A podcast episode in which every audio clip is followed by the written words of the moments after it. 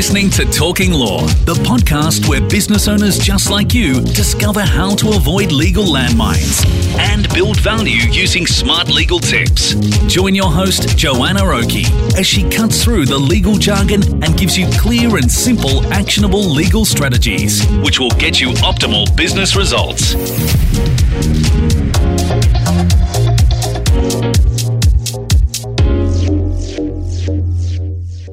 Hi, it's Joanna Oakey here and welcome back to Talking Law. Today we have the fabulous Liz Lee with us again, and today we are talking specifically about heads of agreements, memorandum of understandings, these kinds of documents that might be used at the beginning of a transaction to set out the commercial terms that the parties have agreed and the extent to which these are legally binding. So thanks for coming along, Liz, to talk about such an exciting topic today. Hi, Jo. Thanks for having me along. Great. Well, look, let's, I guess, just first being very clear for everyone what we're talking about. Today, we're talking about heads of agreements, letters of intent, memorandum of understanding, commercial terms, any document that sets out the commercial terms between a party. An issue in particular is how is it that we make these documents enforceable if we want them to be, or if we don't want them to be enforceable, what's the things that we need to be careful of? We've got some really interesting cases here I think you've got to talk about today, Liz. Maybe tell us a bit about the case of Malago. Yes, so the case of Malago was about a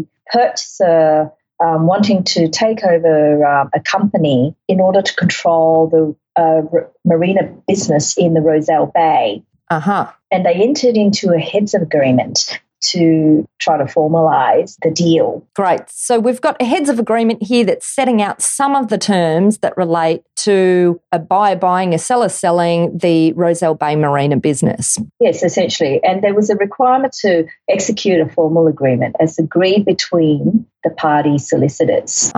So within this agreement, we see this a lot, effectively a clause where the parties agree to agree in the future. So essentially we say, okay, we agree to sell this business to the buyer on terms that we agree to in the future between our solicitors. Yes, so the parties weren't able to agree on the long form agreement, and so it was argued by the seller that there were certain terms that were unclear or not properly defined, and therefore the agreement to agree couldn't be enforced. And that's the issue with these heads of agreements, or whatever we're calling these documents. Usually, by their very nature, they're an outline of the commercial terms without all of the depth of the detail that we would usually see in the end transaction documents. I guess it's clear that that's why these issues occur. So maybe it's useful if you read out for us the clause that is the bones of the issue, which talks about whether or not the agreement is binding and to what extent it is. Yes, so the relevant clause that was included in the heads of agreement said, without affecting the binding nature of these heads of agreement, the parties within 7 days are to execute a formal document or documents as agreed between their respective solicitors to carry out and express in more formal terms and additional terms as these heads of agreement. So what happened? It sounds like one of the parties decided that they wanted to pull out. Yes, didn't like the terms. Didn't like the terms and cited two issues that were undefined. Firstly, the area of the marina, as in specifically which parts of the marina. So even though the heads of agreement stated very clearly as to the percentage that would be taken, the heads of agreement didn't identify the actual location of the marina. But in that instance, the court felt that such a clause wasn't completely devoid of meaning, and the court, after due consideration, sort of came to the conclusion that, well, it was sufficiently clear and it was up to the purchaser to determine which area it was entitled to purchase. Right. So I guess the issue here, and you can see it play out often in these heads of agreement documents that only contain a skeleton of the detail that really is required to ensure that both parties are absolutely clear about what they're agreeing. So the court here says, well, even though it's ambiguous, the fact that it isn't completely devoid of meaning means that that's not sufficient reason for us to say that you haven't entered into a binding agreement. Yes, that's correct. And even though income, as referred to in the head of agreement, was not sufficiently defined, the court resolved it by looking at the surrounding circumstances and the background of the party's knowledge of how the business operates in that industry, and gave it meaning. And so I always find this an interesting sort of issue when a court is left to come to its own conclusion about the meaning of an ambiguous clause. Often it's very hard to predict what the outcome will be. Obviously, both parties get to court in the first place because they both think that they have a chance of their interpretation being the succeeding interpretation, but of course we don't know what a court will decide at the end of the day. So that's the real risk with having a lack of detail and ambiguous clauses. Yes, there's the distinction between uncertainty and ambiguity. So the court would give meaning to ambiguous clauses, whereas if it's uncertain, it wouldn't be enforceable. So it's a fine line, I think.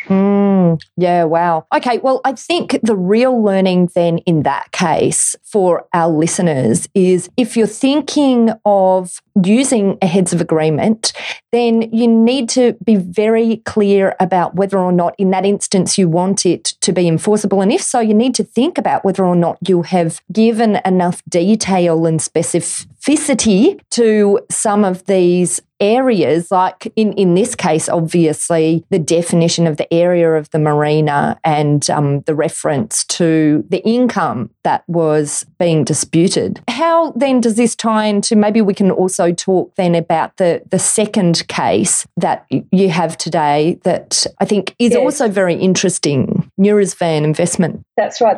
This is a more recent case. It involved a foreign company wanting to enter into the Australian market to buy a company locally that had an Australian financial services license. So, you know, it had an asset. So the seller was the shareholder, and between the seller and the buyer, they entered into a heads of agreement for the foreign entity to buy into the Australian market. And after 9 months of negotiation of that heads of agreement, the negotiations fell through. So the heads of agreement specified what the purchase price would be, but notwithstanding, the court in that case did not enforce the heads of agreement as a binding agreement.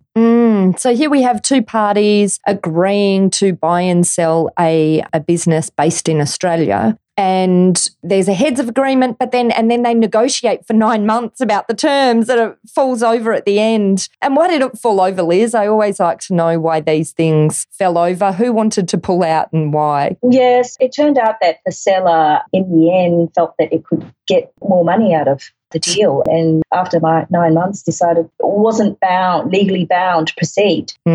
And one of the reasons cited too was that the purchaser had not signed the heads of agreement. Wow. Okay. So it's failure to sign the heads of agreement, even though they were both acting in accordance with it, still raised as an issue.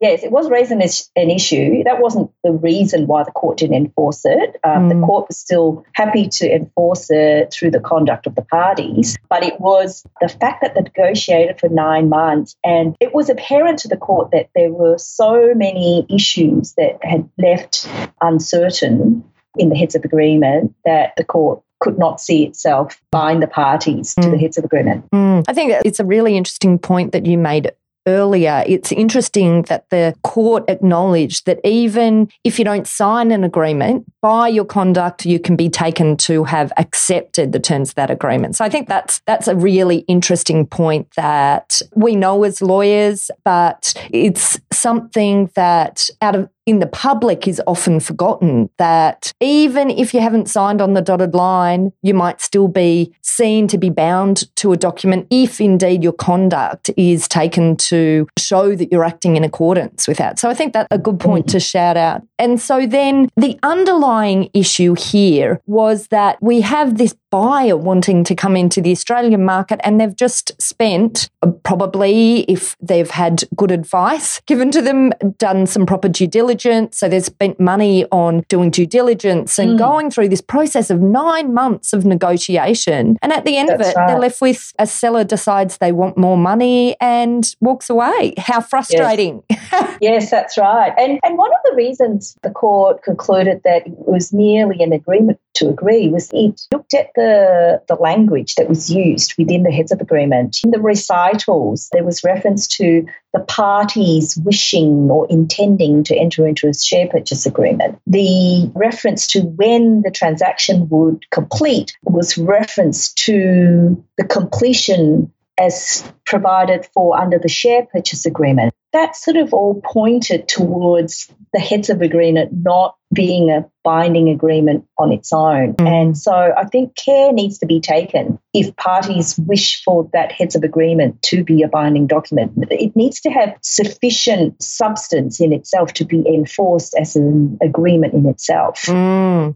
I think this sort of leads on really well to what the action points are then for anyone here who is considering entering into a document like a heads of agreement, memorandum of understanding, letter of intent into the future, because one of the important things that we haven't mentioned, but I think is particularly important to also mention, is that often people say to me, well, a heads of agreement or a memorandum of understanding isn't a binding document. But the point is, it doesn't matter what you call the document. What matters is whether or not the elements within that document comprise a contract and an obligation that's enforceable on both parties from a legal perspective. And if you're using wording within these agreements that satisfies the criteria of a contract enforceability, which is offer an acceptance and consideration and an intention to be bound, then no matter what you call the document, it can potentially be enforceable. So, yes, correct. So let's talk here then about what the takeaways are for anyone who's entering into these types of documents, if they do or don't want it to be enforceable. So if we want something to be enforceable, what should we be doing? So have clear words as to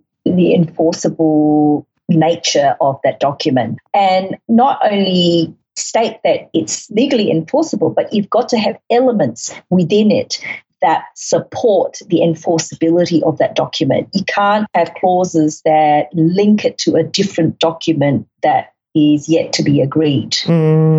Yeah, absolutely. And so here we're talking about, I guess, keeping the document simple, clear, but also having enough information within it that it can stand on its own in terms of enabling enforceability of the elements that you want to be enforceable. Because sometimes in these documents, we don't intend for the whole document to be enforceable. Sometimes we just intend for parts of it to be enforceable. That's true. Sometimes parties are very, I suppose, careful about protecting their confidential information, making sure they have an exclusive period to negotiate the deal. So provisions such as confidentiality and exclusivity can sometimes be made clear that they are provisions that are enforceable within the heads of agreement. Absolutely. I guess then the next question for people is, if they're using these sorts of documents, do they want to make the deal that they're talking about enforceable or not? And are they prepared to accept the risk that goes with that, which is if you make or you attempt to make a document that relates to a deal where you intend to have the further details of the deal described later on or agreed to later on, are you happy to be bound to that deal even if you don't have those extra details to enter now? I guess this is always the tension between making an enforceable document relating to a future deal versus only making elements of it enforceable. Yes, that's very well said, Joanna, because in a typical transaction for sale and purchase of business, there are sometimes quite complex issues regarding risks and that need to be dealt with, such as what warranties are going to be given by the vendor and what remedies the purchaser has should there be breaches of warranties. And,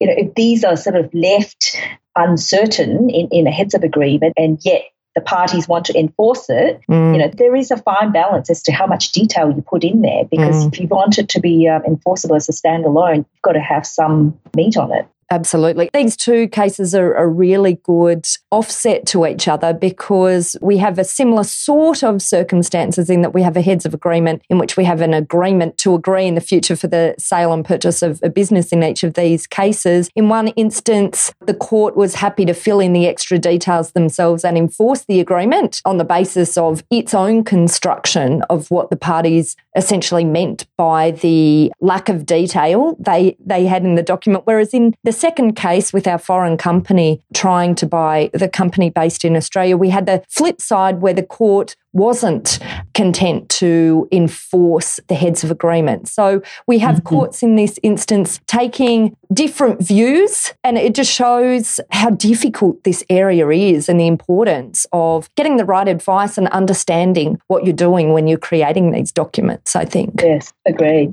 Because one of the issues is, you know, quite often you might have parties thinking that heads of agreements are not the time when they need to involve a solicitor because they're, you know, really setting out the commercial terms. So I guess that's another thing to bear in mind, isn't it? For organisations to be aware of when they're creating a risk element and need to make sure they've crossed off that legal advice component. Yes, I agree. You know, often users of this type of document might think that, well, this is not legally binding, so it doesn't matter what I put in it. But, you know, you might inadvertently put in something and get the parties to sign a document that might be enforceable too. Yeah. Absolutely. So it's the flip side. Absolutely. Okay, great. Well, look, I think that's a pretty good overview of the many tensions in this area of dealing with heads of agreements and memorandums of understanding. So just as a quick recap, the action points from this episode, if you're thinking of dealing with a heads of agreement document, is to be aware of the risks that relate to the element of enforceability. So think clearly about whether or not you want the agreement to be enforceable. And if you do, are you trying to create the situation where the end deal that the document discusses can be enforced against both parties, even though you don't have the full details? Or are you only trying to make certain elements of the document enforceable? Say, for example, confidentiality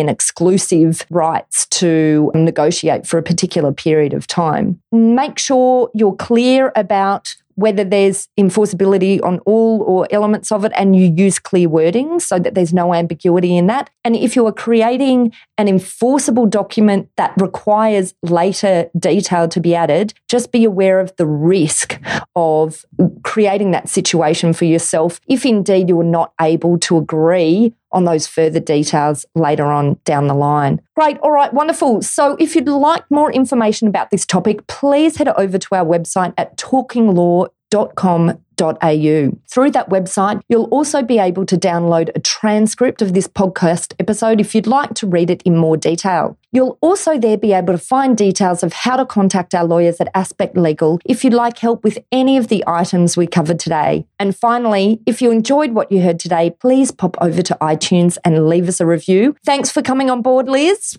We look forward to having you again on the next one. Thanks for having me, Joanna. And thanks again to you, the listener, for listening in. You've been listening to Talking Law. Thanks for listening to Talking Law. Tune in next time for more smart legal tips and tricks to keep you clear of those legal landmines. If you want to get a download of today's show notes, head over to talkinglaw.com.au. Information in this podcast is general in nature, not legal advice. If you want advice for your business, visit talkinglaw.com.au.